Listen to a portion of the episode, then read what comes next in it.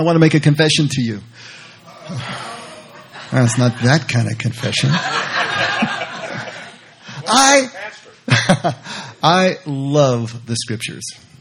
I absolutely love the scriptures.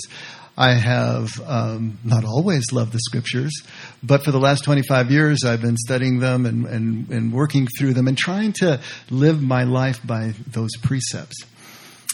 And I want you to fall in love with the scriptures as well. That's, that's what I consider my job because the scriptures, understood correctly, can guide us in a way that can point to a truth that would be really difficult for us to find on our own.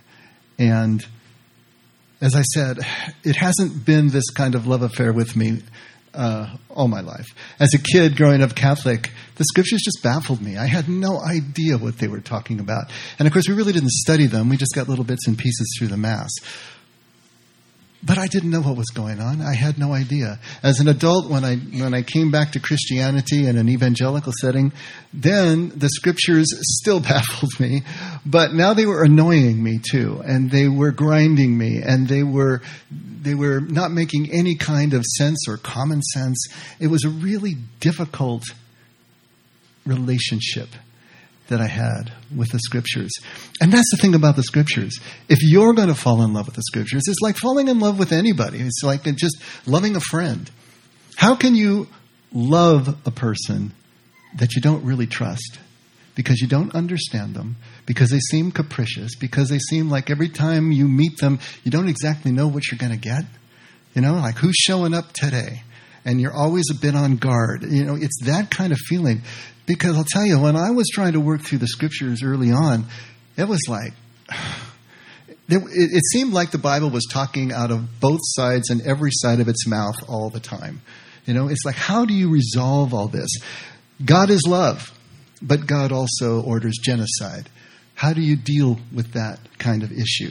Um, God will never leave or forsake us, and yet over and over, God is turning his back, and, and people are wailing for God to, to come back to them and, and turn his, their face back to him. God is supposed to be slow to anger, and yet we're always hearing about his wrath and how his wrath burns and the effects of his wrath on the people who don't follow his ways. Polygamy and slavery, okay. Homosexuality, not so much. How do you deal with these kinds of issues? We're supposed to forgive. We're told to forgive 70 times 7, which in the numerology, the number system of the Hebrews, that means forever in a day. It means you never stop. And yet there's an unforgivable sin that we need to deal with. Marriage. Marriage is binding unless adultery is uh, in the picture. But if you leave your marriage for any other reason, even if it's abusive, and you remarry, that's adultery too. There's seas that are parting, rivers that are parting.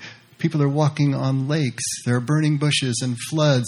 The sun stops and stays in the sky. Do I need to believe in a six day, six 24 hour day creation week? These are the things that I was dealt with, that I was dealing with. I don't know if you've dealt with them yet or moved through them if you still have questions. But how do we make friends with and learn to love scriptures that are so baffling, that seem to come from a world so alien to ours? How do we deal with this? You know, I think there are three ways that we can initially deal with the scriptures.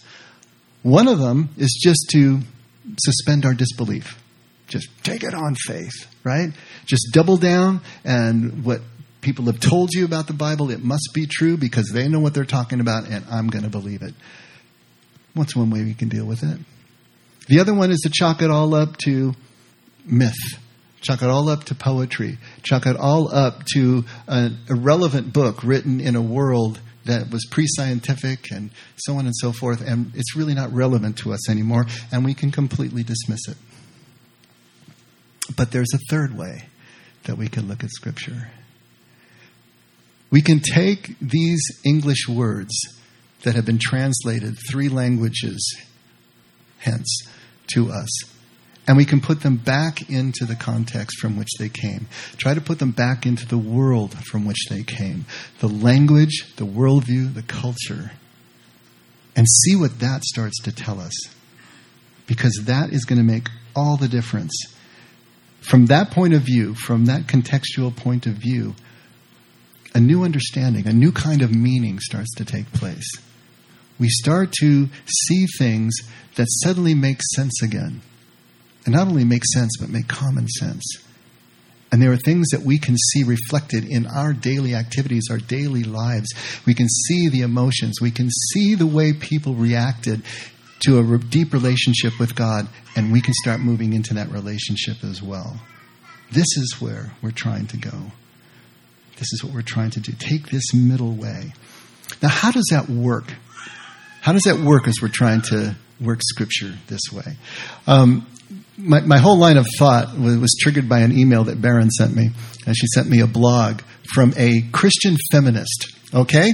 Is that an oxymoron right off the bat? We had a Christian feminist. And she, you know, and she makes no bones about it. She said, This is really difficult. How do I practice my Christianity that I love at the same time the ideals that I believe in? And she tells this great story right off the top that she was trying to date someone. She decided she really needed to date Christian men because she's a Christian, right?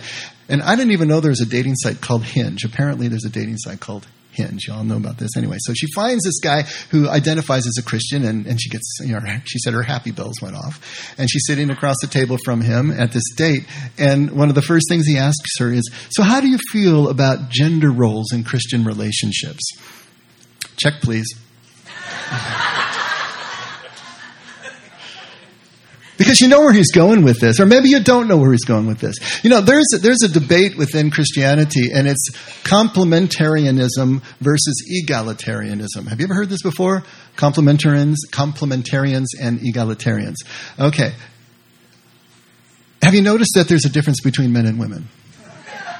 Okay. There's a difference between men and women. Now, we understand that men and women are equal, but we got to admit that they're different, right? Frank showed this, this great little video on Tuesday night about the difference between men and women's brains. Were some of you here for that? You know? And so the man is saying, you know, he had a, he had a little head, a male head and a female head on two um, pedestals. And he goes to the male head and he says, okay, you know, the, the male brain you have to understand is all about boxes. You know, a man has a box for every subject, and it's all neatly arranged. And the most important thing is the boxes don't touch. So if you're going to talk to a man about a subject, he pulls his box out about that subject, he opens it up, and he talks only about that subject. And then when he's done, he puts he closes it and he puts it back and makes sure that it doesn't touch. And then he walks over to the female brain and he crosses himself. he says the female brain is like a ball of wire. Everything is connected to everything else. You know, the job is connected to the kids, and the kids is connected to this, and this connected to that. And so when you're talking to a woman, everything is connected at the same time. It was hilarious the way that he put it. And obviously, we see the truth in that. And then the, the kicker was he said, Men have a box that women don't know about. In this box is absolutely nothing. and that's our favorite box. he said it's why men can do seemingly brain dead things for hours on end, like fly fishing, you know, or something. But anyway, it was just this, this hilarious realization. Yes, there's a difference between men and women, but we understand at the same time that we're equal. You know, viva la différence. We're different biologically, we're different psychologically, we're different emotionally, but we're still equal.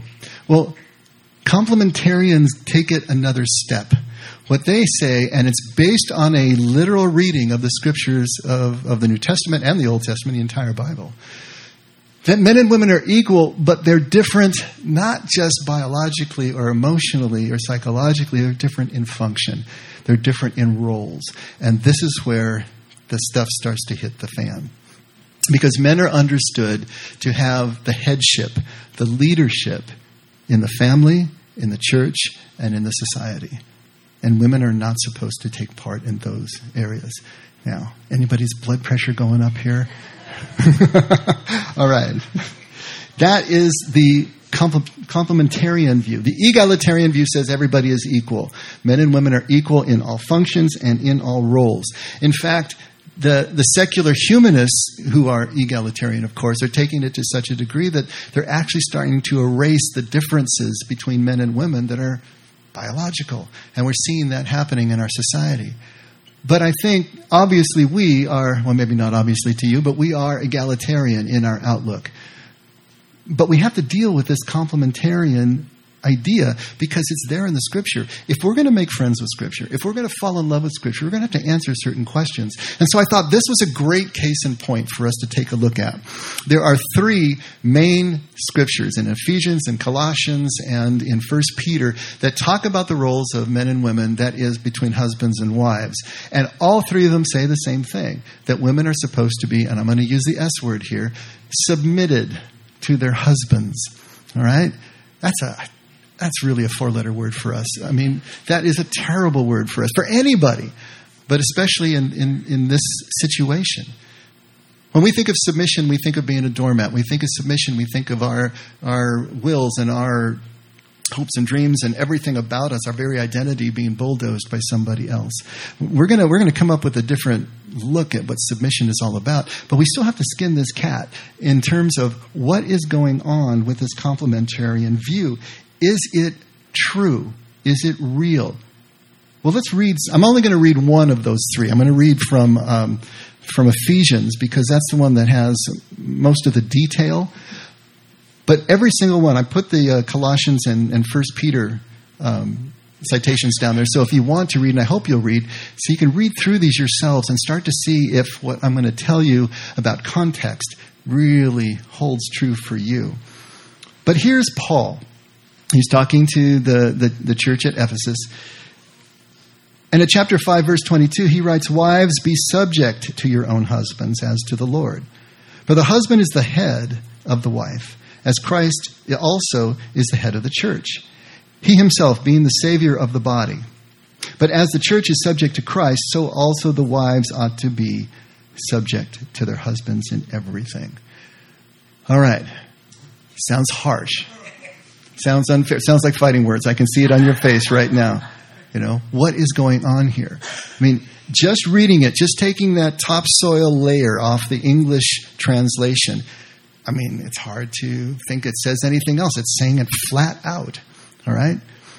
It's harsh, it's unfair by our standards compared to what? would be the question. Well, compared to our understanding of, of, what female and male roles should be, what is fair within a society and within a family, compared to Jesus. I mean, what we know of Jesus, Jesus was absolutely fair, wasn't he? Wasn't he making everyone equal? Didn't he elevate women? How in the world would he condone what his apostles are writing here in these letters? What was, why was Peter and Paul teaching what they are teaching. What, what's, the, what's the reason for this?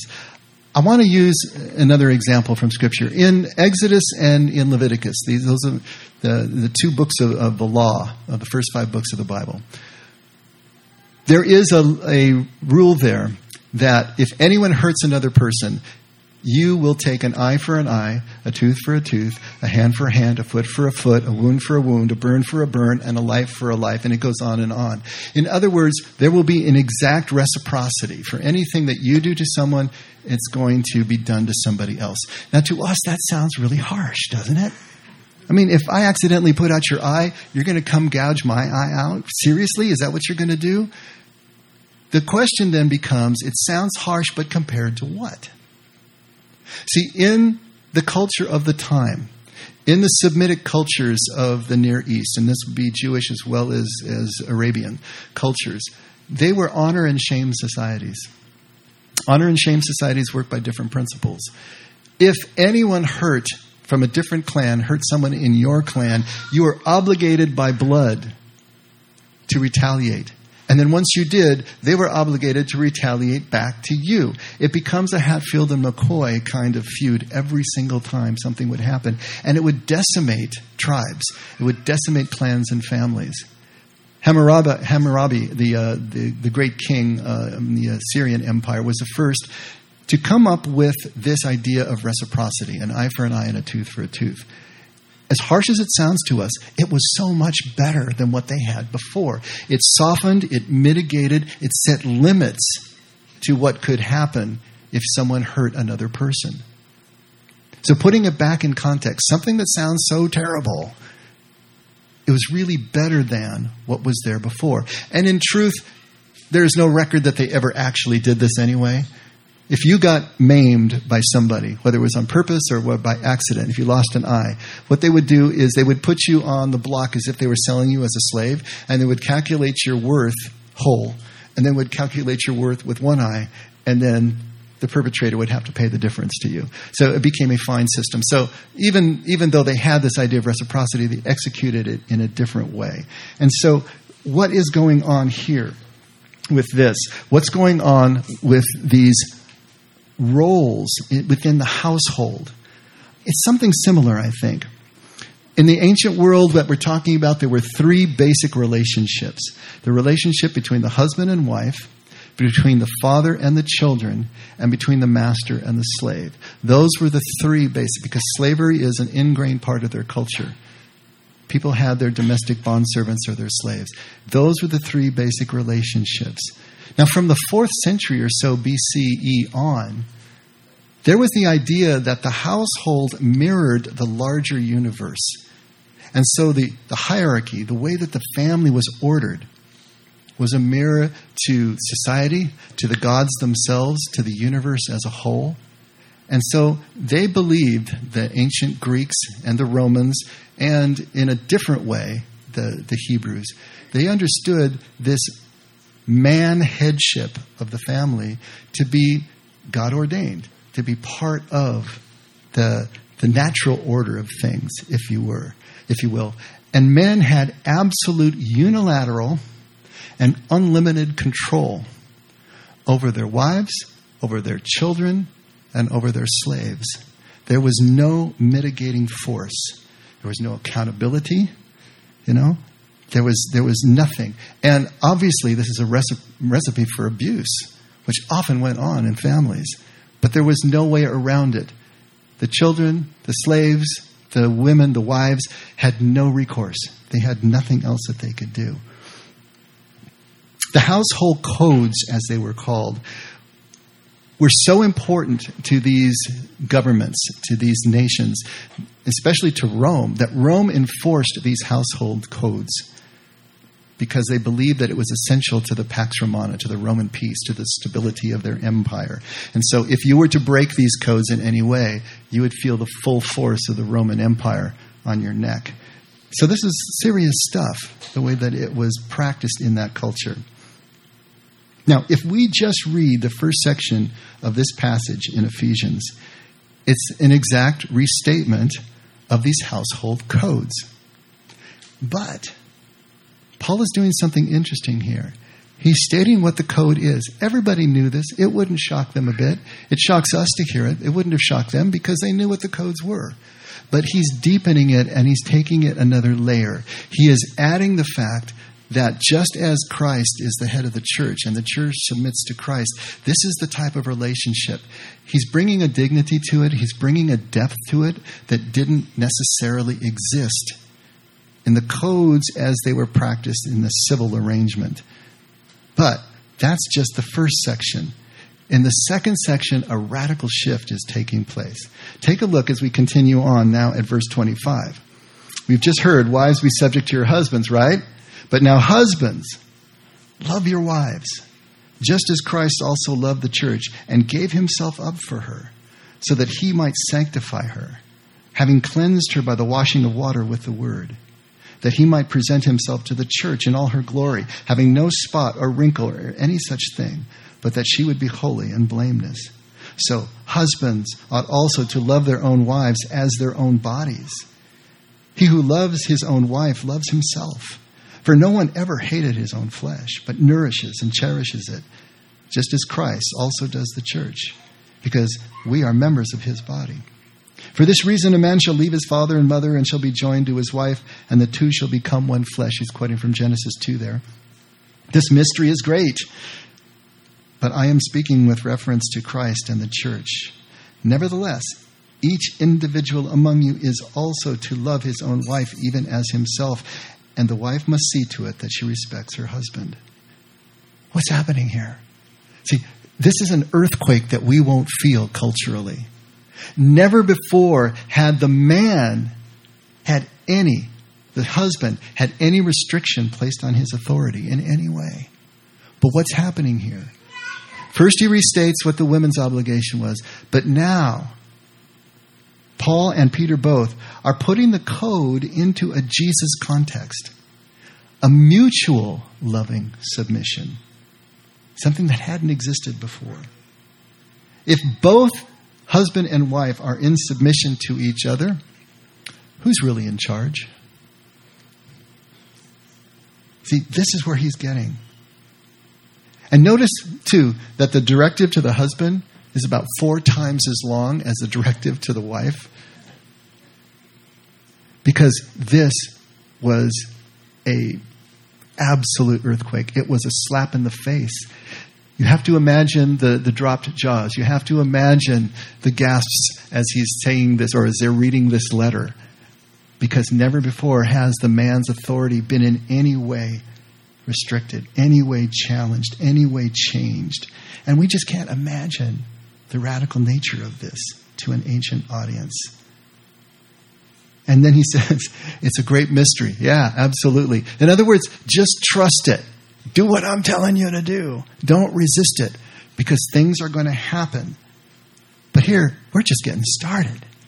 Take a look at what happens in the next section. And this is repeated in all three sections. Take a look at Ephesians. Now we've gone into chapter 6, starting in verse 1. Children. Remember, there are three main relationships husband and wife, father, children, and master and slave. Children, obey your parents in the Lord, for this is right. And then he quotes again from the, from the uh, Torah Honor your father and mother, which is the first commandment with a promise, so that it may be well with you, and that you may live long upon the earth. Fathers, do not provoke your children to anger, but bring them up in the discipline and instruction of the Lord. Slaves, be obedient to those who are your masters, according to the flesh, with fear and trembling, in the sincerity of your heart as to Christ, not by way of eye service as men pleasers, but as slaves of Christ, doing the will of God from the heart. Condoning slavery, telling slaves to be good slaves, this just flies in the face of everything that we understand culturally. But do you see what he's doing here? And then, continuing on, with good will render service as to the Lord and not to men, knowing that whatever good thing each one does, this he will receive back from the Lord, whether slave or free. And masters, do the same things to them, and give up threatening, knowing that both their master and yours is in heaven, and there is no partiality with him. Every one of the three relationships is recouched into a mutual submission masters and slaves, husbands and wives, fathers and children. Because within that context, what is going to change? We have to take the entire passage. And in the case of Peter, the slaves and the children come first, and then he talks about husbands and wives, and you have to connect the dots there as well. But this is the thing that is most incredible to me. In the same breath, wives and slaves are to be submitted, just as the husband and the master is to them. It's mind blowing culturally for us, morally, ethically. We ask, how in the world does the Bible let slavery and sexism stand? How is this possible? How is this in any kind of connection with Jesus' teaching? Why endorse these household codes as they appear to be doing? Why not call some sort of social justice revolution into play? Shouldn't we be overturning this kind of injustice, changing the face of the culture so that it reflects the kingdom as Jesus understands it, as Jesus was teaching it to us? You know, I think there are three possible reasons why this is going on. The first reason. The first reason is that the first followers of Jesus believed that he was coming back in their lifetimes. This is written into the, the New Testament as well. They believed that the time was really short. They also were living under a present crisis, as Paul calls it. And most likely that was the Roman persecution itself. Paul is constantly trying to keep the people to just live within the status quo because the time is short, Jesus is coming back, and if we buck the system, the full weight of persecution is going to come on us, so we won't be able to continue operating as a church. We won't be able to continue operating as a community. So, given this situation, where we just got this little bit of time here, remember he says, if you're married, stay married. If you're single, stay single. Just be as I am. Focus on what? On a micro relationship and not a macro relationship. There are many who say that Jesus was a political social justice warrior and a revolutionary, but on my reading, what I see him is working with the individual heart, trying to get heart lights to turn on from the inside out, trying to get interior transformation to take a turn. And so, this idea that instead of expending all the energy and creating the chaos that would ensue from a cultural revolution, focus here. Remember, the time is short. Focus interiorly. Make your heart what it is supposed to be so that you're keeping your eyes on the prize. Grow where you're planted. Focus inward with the time that is left because that transformation from the inside also has a leavening effect to the community around.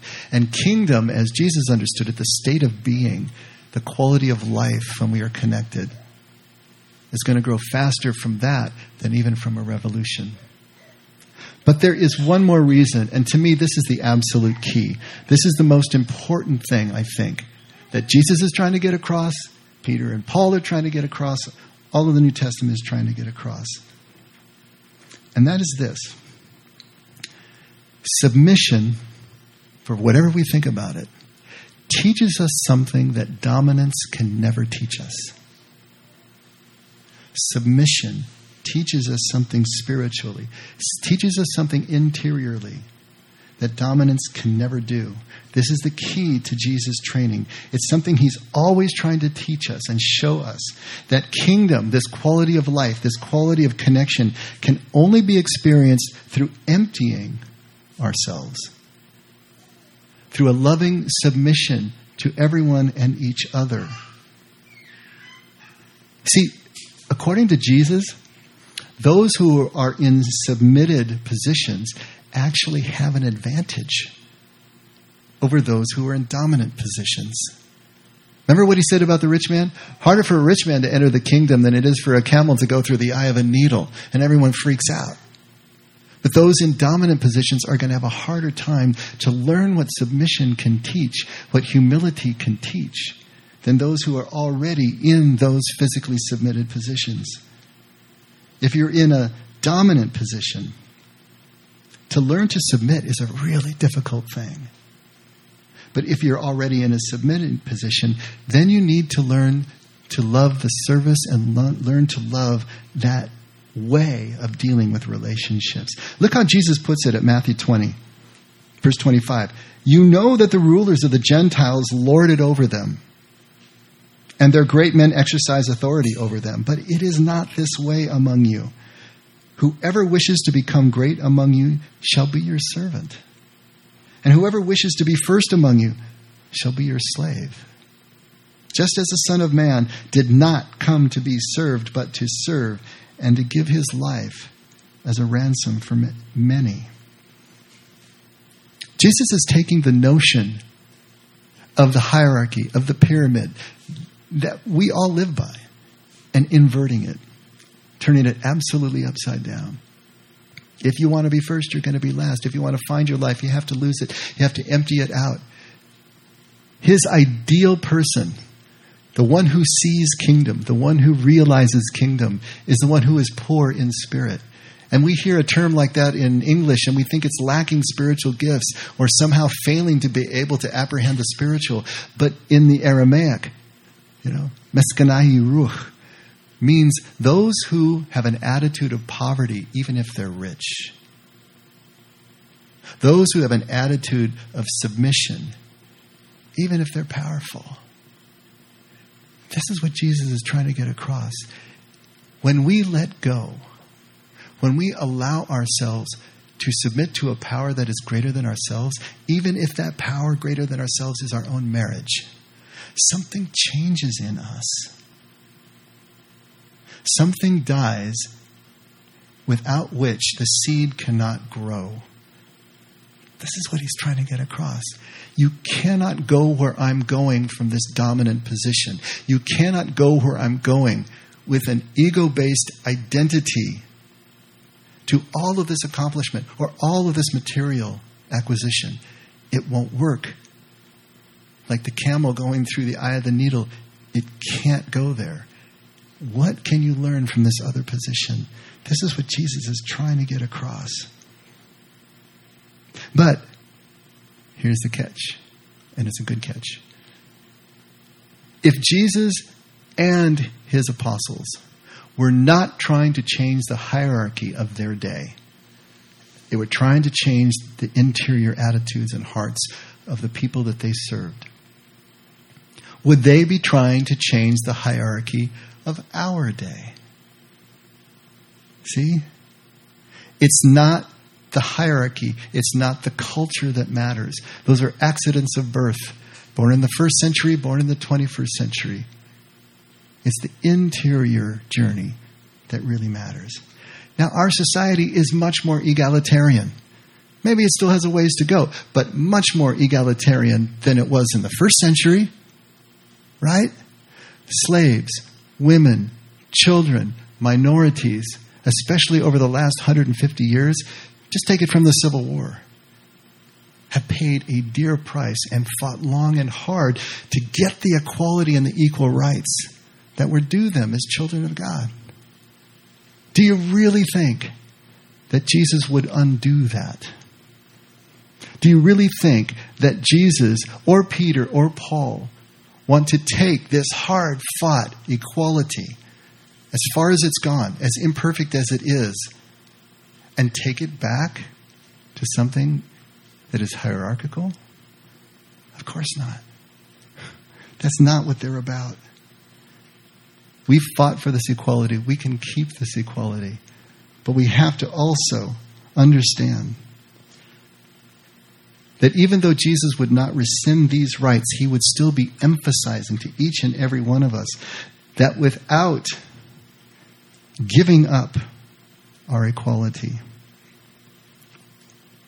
for the good of someone else, with not without feeling that the equality of someone else and their rights were even more important than ours, then we will never learn the lesson that he's trying to teach us. This loving submission, this mutual submission, is everything about servant leadership, about kingdom, about the love that Jesus says will define us, not only as his followers, but those who can connect with God at a level that will set us completely free. Yes, we're absolutely equal, but we should stand ready to give that equality to whoever stands in our path and needs it our husbands, our wives, our children, our friends, and as Jesus would say, even the enemy, because that defines our lives in Christ. Viva la différence, but equal. Yeah? And so, women, yeah, you can teach men, and you can make decisions in your home. That's what we're saying. But always, every single one of us needs to be willing to learn to submit, which simply means that we care more about the rights of another than we do even about our own. That we're always willing to give our life for our friend, which is the highest definition of love. Let's pray.